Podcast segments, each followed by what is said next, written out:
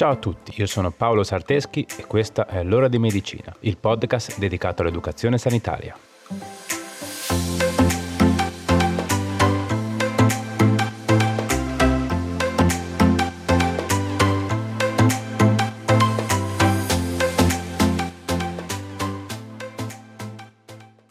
Ciao a tutti e bentornati. Come state? In questa nuova puntata parliamo di un disturbo sempre più diffuso e di cui probabilmente non si parla mai abbastanza, ovvero la sindrome metabolica. La conoscete? Sapete che il 25% della popolazione adulta mondiale presenta il gruppo di fattori di rischio per questa sindrome? Beh, in ogni caso, oggi vediamo di conoscerla meglio insieme e soprattutto vedremo come poterla prevenire. Ma prima di iniziare, fatevi salutare meglio. Come state? Come avete passato questi tre mesi in cui non ci siamo più sentite? Io tutto bene. Come sapete è nato mio secondo figlio e stiamo un po' prendendo il ritmo con il nuovo arrivato. E per ora va tutto molto bene. Ma torniamo a noi. Se avete ascoltato l'episodio precedente in cui vi annunciavo la ripresa delle pubblicazioni, dovreste già sapere come procederemo. Se invece siete arrivati direttamente qui, saltando l'episodio di aggiornamento, vi spiego molto velocemente le ultime novità. La pubblicazione riprende con molta calma, un episodio al mese, per iniziare e poi vediamo se riusciamo ad aumentare il ritmo. Spotify ha aggiunto alcune opzioni per interagire con voi, quindi se mi ascoltate da lì vedrete sotto ogni episodio un apposito spazio dove potete mandarmi i vostri feedback. Fatelo, per me sono molto importanti. Inoltre cercherò di pubblicare un sondaggio che rimarrà aperto qualche settimana dalla pubblicazione, in cui potete scegliere tra un paio di alternative quale sarà la prossima puntata. Anche questo dovreste trovarlo su Spotify qua sotto l'episodio. Vediamo come va. Così, giusto per interagire un po' di più con voi. Poi magari prossima puntata togliamo già tutto, eh, però tentar non nuoce. Quindi niente, questo è. Io sono veramente felice di poter essere di nuovo qui con voi a parlare al microfono e pubblicare nuovi episodi e spero di poterlo fare ancora per molto. Comunque niente, direi che mi sono già dilungato fin troppo, quindi torniamo subito all'argomento di oggi. Pronti? Dai, andiamo.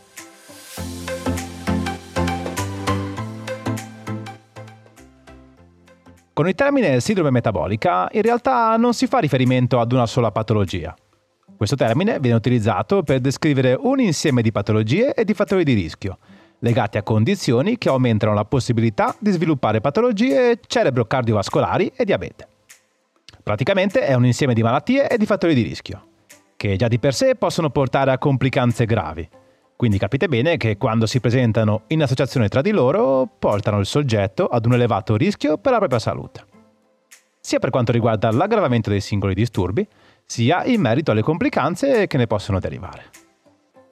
Il risultato è che oltre a un peggioramento della qualità di vita, chi soffre della sindrome metabolica ha un'aumentata incidenza di morte precoce e invalidità permanente.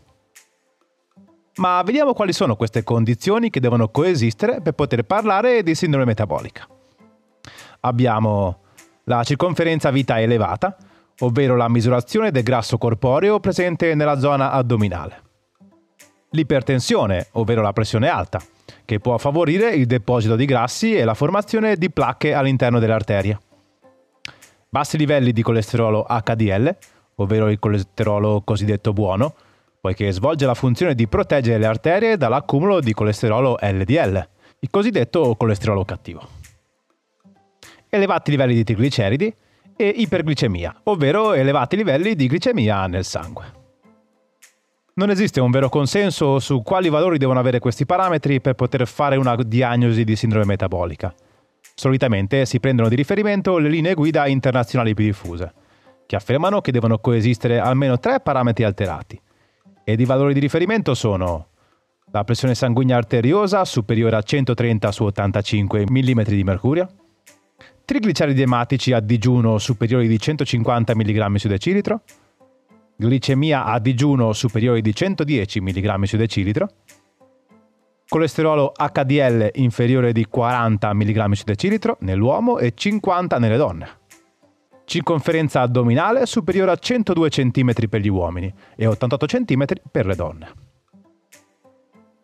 Ecco, se coesistono almeno tre di questi valori al di sopra dei range elencati, si potrebbe parlare di sindrome metabolica. È interessante notare quanto in realtà i valori presi singolarmente potrebbero anche essere perfettamente nella norma. Se quindi non considerati insieme tra loro, potrebbe sfuggire il fatto che in realtà siamo in una situazione di rischio. Infatti, solitamente per parlare di ipertensione i valori di riferimento sono di 140 su 90. Si può parlare di diabete se a digiuno la glicemia supera i 126 mg su decilitro. E un valore di colesterolo HDL inferiore di 40 mg su decilitro o 50 mg su decilitro nelle donne non è sufficiente da solo per collocare il paziente in una fascia di elevato rischio cardiovascolare. Invece, se la circonferenza addominale supera i 102 cm negli uomini o gli 88 cm nelle donne, il soggetto è effettivamente in sovrappeso e la sua massa adiposa è concentrata soprattutto nella zona addominale.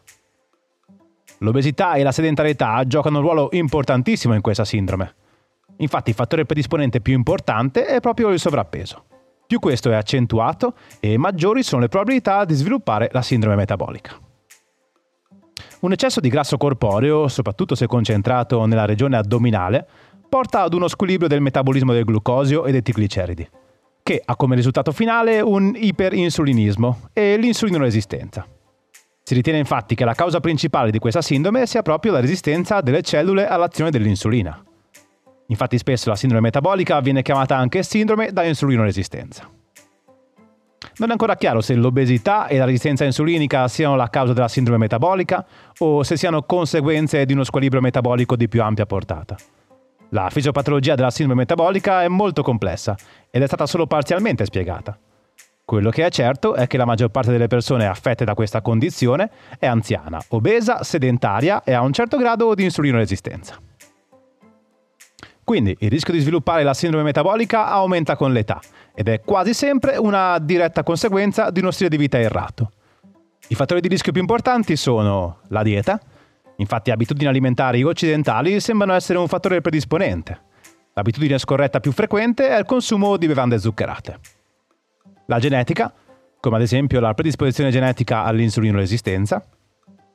L'invecchiamento, Infatti la sindrome metabolica colpisce il 60% della popolazione statunitense di età superiore ai 50 anni. La sedentarietà. Infatti molte componenti della sindrome metabolica sono associate ad uno stile di vita sedentario, compreso un aumento del tessuto adiposo centrale, ridotto colesterolo HDL e tendenza all'aumento dei trigliceridi, della pressione sanguigna e della glicemia nei soggetti geneticamente sensibili.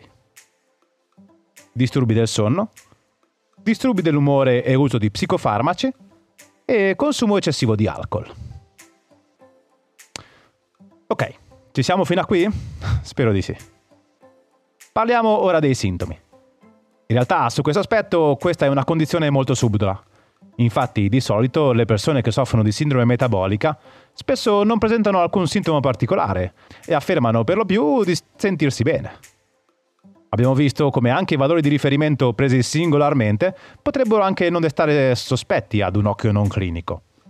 Ma in realtà chi presenta questa sindrome corre un maggior rischio di subire malattie cardiovascolari, renali, oculari ed epatiche.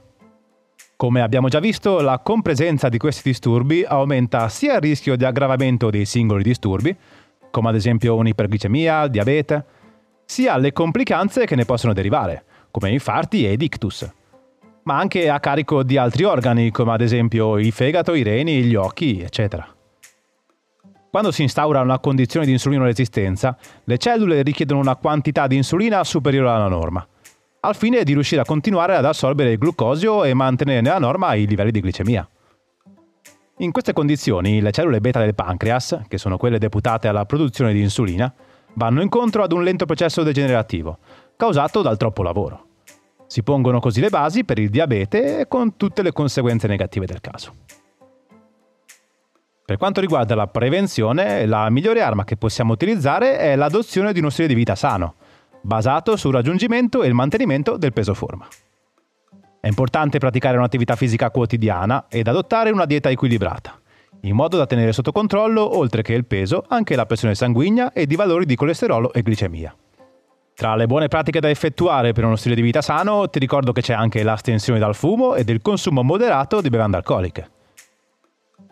L'adozione di uno stile di vita sano è anche la migliore terapia per la sindrome metabolica. Aumentare la propria attività fisica e raggiungere il proprio peso forma è infatti la terapia che porterà i migliori benefici se si è affetti da questa sindrome.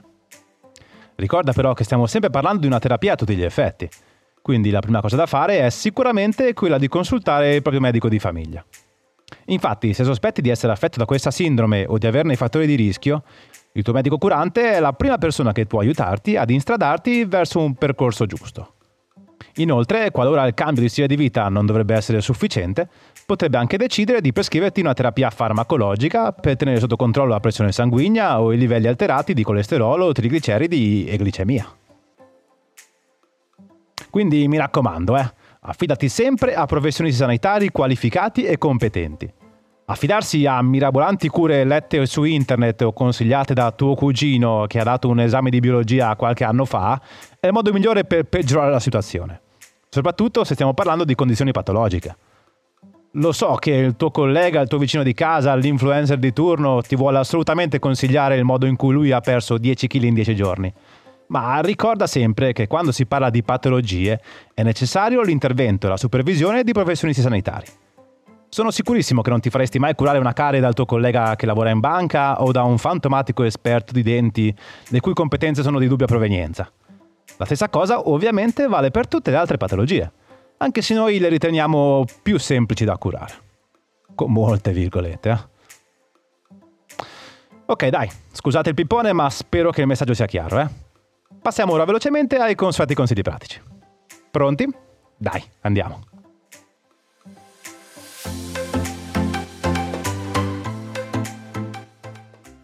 Uno. Raggiungi e mantieni il tuo peso forma. Come abbiamo visto, l'eccesso di peso è uno dei principali fattori di rischio per la sindrome metabolica, quindi cerca di raggiungere il tuo peso forma e di mantenerlo costante nel tempo. 2. Adotta una dieta sana ed equilibrata. Consuma regolarmente frutta, verdura, legumi e cereali integrali. Cerca di limitare l'uso di alimenti come carni rosse, latticini, formaggi ed insaccati. Fai particolare attenzione anche a non esagerare con il sale e limita il più possibile il consumo di bevande zuccherate e dolci. Per trovare la giusta dieta puoi farti aiutare da un nutrizionista. 3. Non fumare e limita il più possibile il consumo di alcol. 4. Fai attività fisica con regolarità. Bastano anche pochi semplici esercizi, come una camminata da almeno 30 minuti al giorno, una corsa, un po' di yoga, la bicicletta. L'importante è tenersi attivi tutti i giorni. Cercate di trovare la vostra routine per mantenerla con costanza. 5. Esegui dei controlli di routine sui valori di colesterolo, trigliceridi e glicemia nel sangue. E tieni monitorati i livelli di pressione sanguigna.